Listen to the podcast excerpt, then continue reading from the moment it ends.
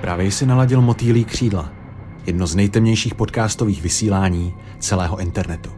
Riziko znechucení a šoku je na uvážení diváka. Na kanále Stay Steak najdeš epizody i s obrazem.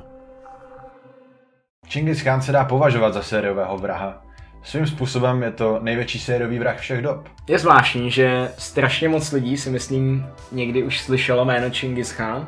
Myslím si, že spousta lidí o něm neví tolik a nevědělo třeba, že jeho vojsko bylo dokonce i tady na našem území, teda konkrétně na Moravě. A že na Moravě se nějakým způsobem podařilo Mongoly odvrátit od toho, aby ovládli celou Evropu. Podle mě jako nejznámější věc o něm je, že prostě uh, byl schopný se dostat skrz čínskou zeď. Mhm. Pětkrát, jako pěti různýma otvorama. Prostě povraždil takový množství lidí. Hm. Ono je to trošku jako matoucí, ale prostě mluví se o tom, že polovina Číny byla prostě vyhubena. Ano, ano. A- Nebo takhle, ty, pokud vím, tak ono se přesně neví, co se stalo, No, ale prostě najednou nějakých 60 milionů lidí, bylo to tak? Prostě což, což není málo. zmizelo. Hlavně v té době to fakt byla jako velká část prostě celosvětové populace. A přisuzuje se to teda hlavně hladomoru, protože v Číně to bylo vždycky jako to stejný. Prostě najednou byl hladomor, stejně jako s Mao Tse-tungem a umíralo prostě lidí, jak kdyby to byl hmyz. Čingis Khan byl uh, rodným jménem Temujin, což vlastně hodně lidí taky neví, že uh, to jméno Čingis Khan samo o sobě, že to je vlastně ta jako ta jeho pozice, že prostě on je jako ten chán, Ano, že to, je, že to je jméno jeho role prostě. ano, vlastně Khan by mělo znamenat vládce nebo král, Mhm. nebo panovník a Chingis by měl buď znamenat nekonečno, nebo všechno, anebo moře. Takže já spíš bych to typoval, že, že to znamená prostě vládce všeho, nebo Tak ono je to jakože podobný trošku jako s tím, že jo, s tím prostě s čínským císařem, u kterého všichni prostě jako věřili, že je prostě bůh, že jo, že to je jako hmm. syn slunce a takhle, tak naopak jako ten chán byl prostě jako uh, z oceánu. aha, Že prostě zase v tom jako nějaká jako legenda o tom, jak vzniknul, kde se vzal. A dodávají se mu zase nějaké jako nadpřirozené schopnosti, stejně jako uh, Kimum. Vlastně v Koreji, že jo. že prostě- Ano, ano. Akorát tam je průser, že to trvá vlastně do současnosti. A tady se bavíme ještě o jako 13. století. Asi si můžeme povědět něco přímo o tom, kde se vzal. Musíme si uvědomit, že mluvíme o nějakém konci 12. století a Mongolsko v té době nebyl jednotný národ, ale byl rozdělený do několika kmenů. Dědeček nebo pradědeček Čingis Chána Hm. byl jeden z těch, kdo vlastně se zasloužil o nějakou jako kooperaci těchto kmenů, že vytvořil takovou jakoby unii Hm. nebo alianci těchto těch kmenů. Nicméně furt to bylo, že ne, že byli jako jeden národ, ale několik kmenů, který spolu hovořili, komunikovali, spolupracovali. Oni měli vlastně různě jako, když to tak řeknu, jako srazy, víš co, že jako prostě spolu jednali a Hmm. tak, což bylo právě jako čerstvě zavedený. Ale furt to bylo takový, že jako jsou to kočovníci a v některých ohledech jsou agresivnější a tím pádem to, že jako byl prostě syn vůdce, neznamenalo, že to jako zdědí a že se bude mít dobře. Mhm. Furt tam bylo takový to, že si to prostě musíš vybojovat tu svoji pozici a že hrozně jako závisí na tom, jak schopnej třeba seš boje. A jak si umíš prostě vydobít ten respekt. Ano. Že tam je taková ta prostě taková ta přirozená autorita, taková ta bojovnická prostě, no. Druhá věc byla ta, že on se narodil s krevní sraženinou na ruce Hm. a to se považovalo tehdy jako nějaké znamení od Boha, jo? že by mohl být velkým válečníkem. Což není vlastně jako poprvé ani naposled, co o něm vznikaly prostě nějaký legendy nebo jako mýty. Protože právě potom, když se ve 20 letech oženil s Birte, z kmene Kerejtu, a dostal se prostě výš v tom žebříčku, tak jakmile začal působit jako vůdce tohohle křesťanského kmenu, Hm. tak se o něm začalo mluvit na západě Ano. a vlastně si o něm mysleli, že je bájný kněz Jan, že, že to je prostě nástupce tří králů, že to je štědrý vládce, jehož království má obsahovat brány Alexandrovy, fontány mládí a hraničí s rajskou zahradou. Ještě v té době, když se na západě neuvědomovali, jaký nebezpečí to pro ně znamená, když se to tam takhle začne jako spojovat v obrovskou armádu, Mhm. tak ho brali prostě jak, jako příchod Krista skoro, Hmm. že prostě jako, že to je něco svatýho. No, ty jsi říkal, že vlastně on se oženil s tou Borte. Hm? Temujin, a.k.a. Chingis Khan, No. byl s Borte, s tou, s tou jeho nastávající, on byl seznámen už v devíti letech Hm. a měl si ji vzít. Jeho otec ho poslal žít s tou rodinou, to je Borte. Hm. A mě- měli se tam připravovat nějaké sňatky, měli ho naučit jako zvyklostem toho jejich jmene. No a otec Temujina jel na schůzku, na večeři s nepřátelským kmenem, oni ho pozvali a on si myslel, že, že chtějí zakopat válečnou sekeru a že No. všechno teď bude all right, život life, všechno je all right. Byla to taková jako pasta, A no. byla to past, oni ho otrávili, on zemřel a malý devítiletý Temujin řekl, tak to ne. Tak teďka prostě se vrátil do, té své, eh, do toho svého rodného kraje, Hm. tam všem z toho kmene řekl, můj otec zemřel, takže teďka jsem vůdce kmene já. Hm. A oni mu řekli, ne, teď, teď je ti devět. Myslíš si, že si necháme jako uh, poroušet od někoho devítiletého, kdo nemá absolutně žádné vojenské zkušenosti? No a jak se potom jakoby dostal zpátky k Kýberte právě? No povím ti. Oni, oni je vyhnali, No. oni ho vyhnali z toho kmene, Jo. Temujina i jeho matku a bratra. Hm. A on byl nucený kočovat, tím pádem ztratili i nějaký ten společenský status. Jo. No a on říkal, tyjo, co teď budu dělat, potřebuju trošku jako navýšit svůj společenský status. Tak začal úplně od začátku. OK. On nejprve zabil svého bratra, aby se stal hlavou rodiny on. V tu chvíli viděl, že, Klasika. že se dostal k moci Jo. a viděl, že tu moc získáš jenom nějakým krveprolitím, že nezi, ne, nevy, nevybudeš si ji jako jen tak, Hm. nějakýma zásluhama, musíš fakt jako někoho třeba zabít mocnějšího než si ty, aby si získal Jo. ten respekt. No a pak neví se přesně kdy, v 16 nebo v 20 letech, Hm. někdy mezi, protože ono se ani neví přesně, kdy se Čingis Khan narodil, No, no, no. tak si vzal právě Borte, tím se dostal i výš a už, už se o něm nějak víc vědělo. Mně přijde tady jakoby u toho zajímavý, že oni vlastně uh, na jednu stranu se na ně dá jako pohlížet docela jako na barbary, Mhm. protože mají tyhle ty věci, jako že brutální síla vítězí a prostě je to trošku je ovlivněný vlastně jako těma, těma kronikama těch, na který pak útočili, že jo. Ale oni zároveň jako měli docela jako přísné zásady, které dodržovali a když prostě se chystali třeba obléhat nějaký město nebo tak, tak vždycky si měl jako možnost od nich, že se staneš jejich vazalama, když se jim prostě podřídíš. Jo. Že to jako nebylo, že oni přišli, vyvraždili a znásilnili, ale že prostě ti nejdřív dali jako na vybranou, OK, můžeme spolupracovat, bude to pro nás výhodnější, což si uvědomovali, protože přece jenom jako máš prostě víc jako úrody a obchodu z toho, že máš jako uh, živou civilizaci, než prostě povražděnou a vypleněnou. Hmm. I když došlo teda k tomu obléhání a k tomu jako kradení a takhle, tak furt v tom byl jako systém, že tam měli prostě, že odváděli 10% právě tomu chánovi, eh, ve všem se prostě vedlo takový jako účetnictví, že jste prostě jako sečetnou jako inventar- inventarizace a že v tom prostě jako byl systém, že to nebylo tak, jak si prostě představovali ty lidi tady prostě třeba u nás, když se najednou objevili a jako přezdívalo se jim jako široce jako Tataři, že jo? Ono je několik důvodů, proč se jim tak říká. Ono se to přesně neví, je několik Pak jako... ještě to s těma pekelníkama vlastně. Ano, no, no. ono za prvý ty, ty mongolský národy, ty Evropané nějak extra nerozlišovali, prostě všechno pro ně byli Tataři. Do jednoho pytla. No. Druhá věc je ta, že to může pocházet ze řeckého slova tartaros, Hm. což je pekelník. A oni jako na základě toho že jsou prostě tmavší a taky A, že, divočí, jsou- jo. a hlavně, že byli i krutí, jo? že na, na naše poměry, že způsob boje, Hm. nějaké donucovací prostředky mučení měli kručí, že Hm. kručí ti v břiše. Ty jsi říkal, Hm. že ona byla možnost se stát jejich vazalem. No, no. A on vlastně tímhle i strašně jako bu- budoval to vojsko, jo? že on, on nejdřív uh, začal trošku víc se rozšiřovat, když se začal mstít těm kmenům, který ho kdysi zradili, že Hmm. původně to měl být jako jenom nějaká pomsta, že nechal, nechal zabít ty, co zabili jeho otce a po případě eh, se i obrátil proti těm, co ho vyhodili z té domoviny. Tam stojí za zmínku vlastně i to, že on většinou, když s někým spolupracoval, tak pak to dopadlo třeba podobně jako v Sovětském svazu, že jako dřív nebo později prostě je musel zabít, jinak by zabili jeho. Tam je vlastně Toril Khan a Jamucha, to vlastně jako nemusíme zmiňovat do detailu, ale je důležitý prostě vědět, že vždycky mohl vládnout jenom jeden a Mhm. že vždycky prostě došlo k nějakému rozporu dřív nebo později. No a právě třeba ještě při pl- plenění těch vesnic, Hm. tak buď se mohl stát jejich vazalem, No, nebo tě prostě zabili, ale nezabíjeli ženy ani děti, protože děti byly v tom věku, že se mohly ještě jakoby převychovat, jo? že No, tak no, to je no. takové za- zajímavé. A dokonce i těm vdovám přece dávali Jo, nějakou část majetku zpátky, aby ty alimenty posmrtný.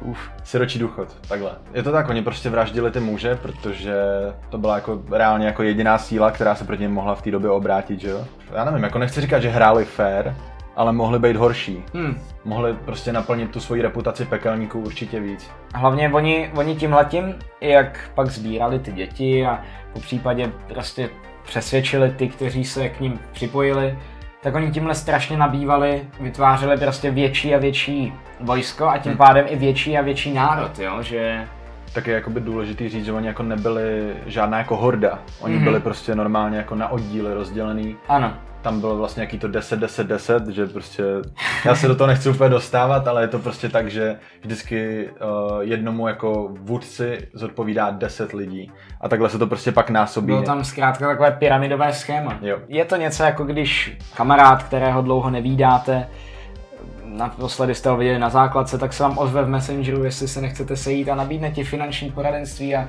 řekne ti, bráško, víš, jak funguje taková pyramida? A pak je jakoby ještě docela důležitý to, že on vlastně k té moci se dostal svým způsobem jako legálně, že to jako nebylo tak, že on by prostě přišel a vzal si to, ale prostě ten sněm, o kterém si právě předtím mluvil, že jako nějakým způsobem fungovalo to jeho dědečka, Mhm. takže ho prostě zvolil Ano, ano.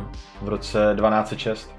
A vlastně tím získal i ten, ten svůj titul. Takže tam vlastně jako nebyl úplně ani jako střed zájmu, oni prostě po tom, co on teda vyhladil ty svoje nejbližší kamarády, tak pak už to prostě bylo jako smooth pro něj, že jako všichni souhlasili s tím, že on je povede k vítězství. Za sídelní město zvolil Karakorum, což je vlastně na východě Mongolska, a já si teď nejsem úplně jistý, ale někde je jakoby jeho socha, je právě možné, že to je v tom Karakoru, a je to největší jezdecká socha na světě.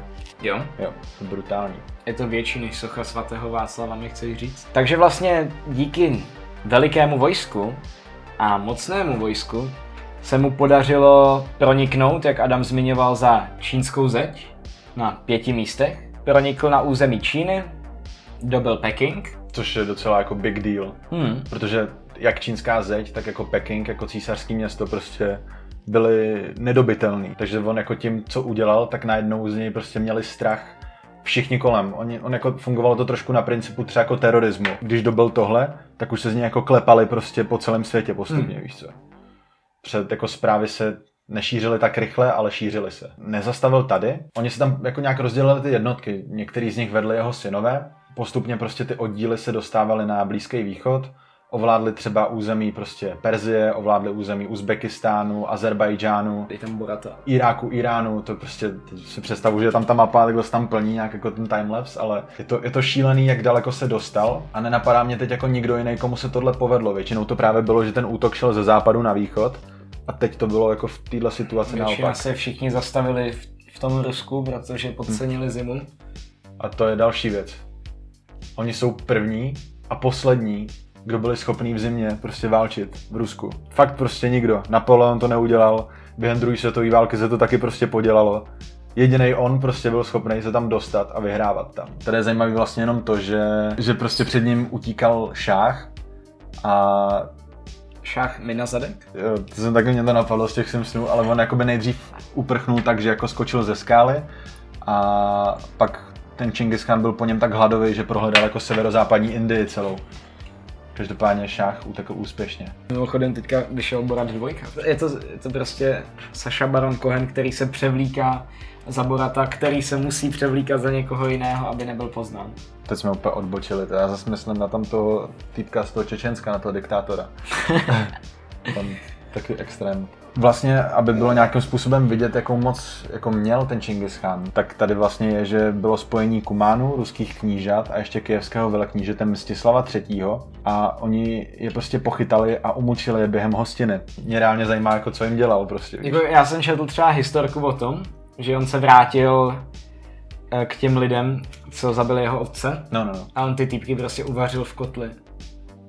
A byl tam u nich a povídal si s nima. Já bych se jako nedivil ani kdyby je třeba žrali, víš, jako, že jako kdyby jim nevadilo jako ani jako kanibalismus nebo tak. Že by to bylo součástí jako ponížení těch nepřátel. No a tady pak vlastně je, že mu nějak jako poumíralo pár těch synů asi, ale tak to nevadí, on jich měl hodně. Ano, to, to jsme zapomněli zmínit, ale on kromě té své borty, kromě té manželky, on měl strašně moc milenek. 600 konkubín. Jo. A to jako... A vě, s většinou měl nějaké potomstvo, jo. Nicméně ta Borte jako zůstala jeho lifetime prostě celoživotní partnerkou. Hm. Eh, Stále při něm byla. Že mu povolila poligamy. Ono to bylo v té době normální, takže tam, tam se to neřešilo. Neřešilo se to jako nějaká nevěra. To mám když tak tady, že vlastně bylo objeveno, že v současnosti žije 16 milionů nositelů jeho alel. Ano, což je vlastně přímý gen. A ono jakoby uh, není úplně jako jistý, jestli to třeba nebylo z části tím jeho dědou a tátou, Mhm. mm-hmm. protože byli ještě jako kočovníci a prostě byli na tom třeba podobně s těma milenkama. Ono reálně jako to, že je tolik detailů o Čingis Chánovi nějakou tou tajnou mongolskou kronikou. Jo. Protože tam to bylo fakt jako doslova popsaný a hlavně ten jeho život tam prostě byl, jinak je to, vem si, že to je 800 let, tak prostě... Ano.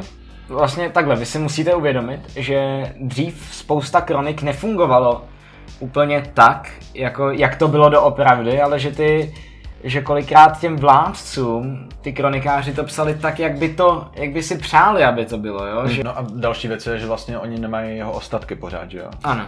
On ten hrob je takový jako zase jako taková bajná záležitost a dost by to jako pomohlo v řešení té genetiky, kdyby se ty ostatky našly, ale to prostě už je teď asi spíš jako nemožný, protože Bůh ví, kde jsou. Tam pak vlastně už jako jenom takový detail, o, že Čingis Khan umřel při druhém tažení na dynastii Qin a vlastně se mu povedlo zničit tu čínskou dynastii západní Sia, což byl takový jako jeho jako divný sen celoživotní, že on se vlastně furt snažil jako tu Čínu zničit celou, on prostě fakt takový jako asi nesnášel. Jo. Uh, možná jim záviděl třeba jako podmínky, které měly za tou zdí nebo tak, protože vím si, že to Mongolsko z velké části jsou to jako píseční duny prostě, že tam, tam jako nejsou úplně nejlepší jako podmínky pro život. Že zlo teda přibral jeho syn, Ugudy, to je asi všechno k jeho životu. Ono se ani neví přesně, jak zemřel. Ono takhle, on, ono mu bylo 65, nejspíš, když umřel, A furt válčil, takže. což je docela vysoký věk, když si uvědomíte, že, já nevím, ve středověku vám bylo 30, to už jste měli nejlepší věk za sebou. Když jste nezemřeli na mor, tak on- cokoliv jiného. Celý, celý život jakoby byl prostě v nějakém jako adrenalinu, do toho měl prostě ještě tolik těch milenek a tak jako byl takový jako stroj, víš co, jako na zabíjení a na lásku prostě. 16 milionů potomků. Je tohle vědecky možné? To se dozvíte na konci pořadu. Oblíbená historická osobnost right now, ty vole. No ale ono se právě neví, jak zemřel. Buď nějakým zraněním, Tam se mluví o pádu z koně. Přesně, že spadl z koně. Nebo prostě... Umřel.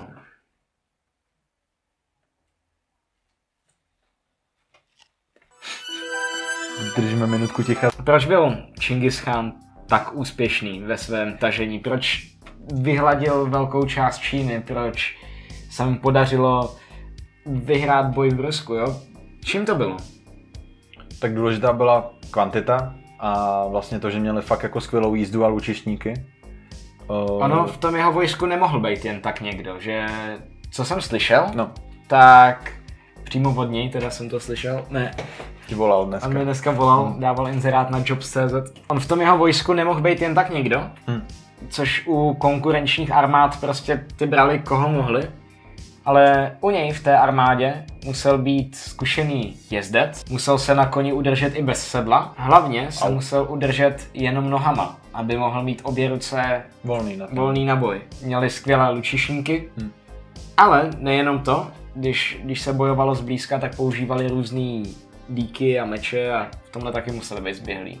A taky měli třeba i laso, což spousta jiných uh, armád neměla. Další věc je, že oni jako outsourcovali, protože oni si nechali vyrábět lodě Mhm. a obléhací stroje, prostě jaký jako věci, na které byly leví, tak jim prostě dělali jiný státy. A naopak jako věc, ve které byly podle všeho horší, podle různých zdrojů, je jejich výbava. Protože nebyla jednotná a třeba části toho si museli schánět sami. A když to neměli, tak je za to nějakým způsobem třeba jako trestali nebo umírali rychle. Co se týče té, té jako výzbroje, tak tam buď třeba dřevěné nebo kožené štíty Mhm. a co se týče jako toho, co měli na sobě, tak hlavně nějaké jako tv- tvrzenou kůži prostě, jo, což není úplně nejlepší. Asi neměli jako ani jako dostatek těch surovin, třeba Hmm. jako železa, víš. To Čingis-Chánovo dědictví pak přetrvávalo ještě staletí, zejména teda třeba krymský chanát, který zanikl až koncem 18. století. Což je jako šest století potom, tak furt tam v tom byl jako v tom systému nějaký jako základy, který udal on Hm. a ty jeho dědicové vlastně. Právě ty, ty jeho dědicové pak tahli i na tu Moravu, že? Morava se jim nepodařila dobít, protože se stahli a odjeli pryč. Ta původní verze, eh, kronikářská, Mhm. je ta, že se jim zjevila Pana Marie, seslala na ně blesk a oni odjeli. To je vlastně ten hostín. Ta racionálnější verze je prostě to, že, že nevypočítali počasí, jo? Hm. Což mi přijde zvláštní, když Rusko zvládli úplně na pohodu a Hm. Tak oni byli schopni pracovat třeba i s tím, že jako se dopravovali po řece, když zamrzla. Mhm. Že, že jako fakt jako se přizpůsobovali těm podmínkám a najednou jako, že taky mi to, se mi to jako nezdá, že by přijeli na Moravu, tam by bylo bahno a oni prostě nemohli jako projet. Ale hovoří se prostě o tom, že už jako kolem Dunaje měli problémy prostě s tou jízdou, že Hmm. fakt jako nemohli dostat ty koně a bez těch koní byli marný, že? Hmm. Oni nemohli prostě jít jenom jako s pěchotou. Potom je tam vlastně uh, Vroclav, taky hraje docela důležitou roli. Tam jsme mimochodem natáčeli náš klip. Ebis. My jsme se vraceli v den, kdy při- přibyl první pacient s virem. A už jsme jako panikařili, no, že už to je ta zombie apokalypsa a teď je to 15 tisíc. Za den. No každopádně u Vratislavy se stalo to, že krakovský kníže Jindřich II. pobožný uh, sebral vojsko a nepočkal na českého krále Václava I.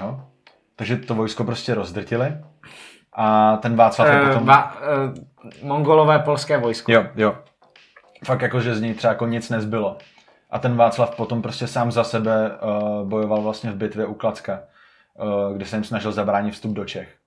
A oni to potom zkoušeli prostě s nějakýma ještě Bátujovými hordama. To je vnuk Čingischána, takže jak si říkal, jakoby ten Čingischán sám už se v tom jako nepodílel.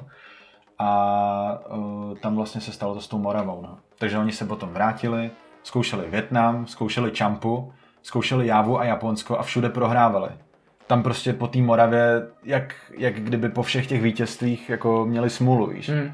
Jako jak kdyby fakt, jako kdyby se stal ten zázrak, tak jak kdyby se k ním prostě jako Bůh otočil zádama, když to takhle řeknu. Což je zvláštní, když mají úplně jiné náboženství než ti Evropané. A dokonce vlastně, jak si nechali postavit to loďstvo, jak jsem ho zmiňoval, tak ho vlastně ztratili na moři. Smetli božský vítr. Kamikaze. To bylo u toho Japonska, že? Když že je smetl tornádo nebo něco takového, Hmm. nebo jo jo, to bylo ve videu History of Japan. Fakt jako kdyby se proti ním otočila příroda, proto mi to přijde zvláštní, protože na jedné straně deště, potom na tom moři Ale myslím si, ne, nevím, jestli si to pamatuju dobře, ale že jednou už se dostali konečně na tu pevninu, No. ale stejně prostě něco smetlo, jo.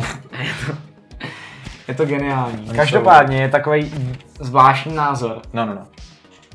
Některý historikové se z- zastávají názoru, že kdyby ti mongolové tehdy tu Evropu dobili, tu střední, že, by, že bychom byli technicky dneska jako vyspělejší. Co si o to myslíš? Hele, to je asi pravda, protože vem si, že středověk byl tady dost takový jako zpátečnický, že to tak řeknu. Během prostě středověku té evropské civilizace hrozně jako zaspaly na Vavřínech, zatímco arabský se furt jako rozvíjely a ty azijský jsou dneska taky jako moderní, jo. Ale na druhou stranu jako nikdy nevíš, prostě to, to mohlo k úplně jako jiným já nevím, mohlo se stát, že by tady prostě byly mongolové, byli bychom pod jejich nadvládou, třeba by nás nevyvraždili a zase by třeba byly nějaký jako jiný problémy, které by normálně nevznikly, protože vem si, že ty český, Přišel by vítr a ty český země zůstaly jako relativně zachovaný, když tak Hmm. vezmeš. Tady jako mohlo být tolik civilizací, co se sem mohlo dostat a prostě to tady srovnat se zemí. Ale my tady máme jako jedinečný prostě památky, které se udržely tolik století. A vlastně můžeme být rádi, že třeba nikdy nedošlo k nějakému jako většímu konfliktu mezi, já nevím, plácnu, jo, mezi prostě náma a nevím, francouzema nebo tak, víš. A zrovna francouzi to je takový jako, uh. Ale jakože, že reálně jako nejhorší, co tady třeba bylo, co se týče těch památek a takhle, byla 30 letá válka, že jo. To bylo takový jako, a ty mongolové by to, ty by to vzali úplně jinak, ty by prostě fakt jako všechno pálili. Oni, my jsme vlastně nezmínili ještě to s tím, že oni, uh, když uh, obléhali Bagdád, tak prostě vypálili, vypálili všechny knihovny a ty knížky házeli do řeky tak dlouho, než se prostě zbarvila inkoustem. jo, do černa prostě. Takže oni by prostě tady vyvraždili jako nejenom obyvatelstvo, ale kulturu, kdybychom s nimi byli za zlé, že jo. Chtěl jsem říct, že to se vlastně Česku nikdy nestalo, že by ho někdo srovnal se zemí, že my jsme jako přežili jako hrozný věci. Jak kdybychom byli želva. Co to znamená? v Koreji vypálili všechna pole, nebo nasměrovávali řeky do měst, aby je vyplavili, nebo katapultovali mrtvá těla přes městské zdi, aby infikovali obyvatele nemocemi, tak se díky Čingischánovi původně kultivovaná půda eh, stala lesy a více než 700 milionů tun oxidu uhličitého zmizelo z atmosféry. On byl takový předchůdce Thanose. Jo, jako ono je to, je to, je to zajímavý prostě, že špatné věci mají vždycky nějakou jako dobrou stránku. Naštěstí je to už jako tolik let, že si nedokážem představit, jak morbidní to vlastně bylo. Tak on vlastně zredukoval počet obyvatel v určitých zemích, že když tam, když zaútočili, tak zmizela polovina Maďarska, polovina uh, kijevské Rusy. Hej, on fakt prostě bral půlky, on sebral i v Číně tu půlku, že jo? Tam Jo. bylo 120 milionů lidí, když se sčítali posledně. Historici už nikdy nebyli schopni dohledat literaturu z dynastie Qin. To je další věc, on fakt asi neměl rád knížky. To je, počkej, to mě taky napadlo, oni jako reálně nepoužívali písmo. Takže proto Ano, máš pravdu. on k tomu neměl vůbec jako respekt asi ani. Oni hlavně vybudovali úplně nový systém různých signálů, jo? že se v boji dorozumívali bubny a světelnými signály, kouřovými signály. A všechny zprávy se jakoby memorizovali v říkankách, že prostě se učili jako verše. Jako SoundCloud repeři. Oni v tom neviděli jako úložiště prostě vědomostí. To je Takže docela- proto ani v té době, nebo v- z té doby nemůžeme najít žádnou jako relevantní literaturu, jenom ty tajné kroniky. Jinak jo, no, je to, je, to, je to brutální, prostě je to fakt jako půl, vždycky kudy prošli, tak půlka populace zmizela, to mi taky nedošlo. S tím, že vlastně ono to vychází, protože vraždili muže, že jo. Co, co tě napadá nakonec, jako jak by ses k tomu ještě jako vyjádřil, k tomu všemu, co udělal a...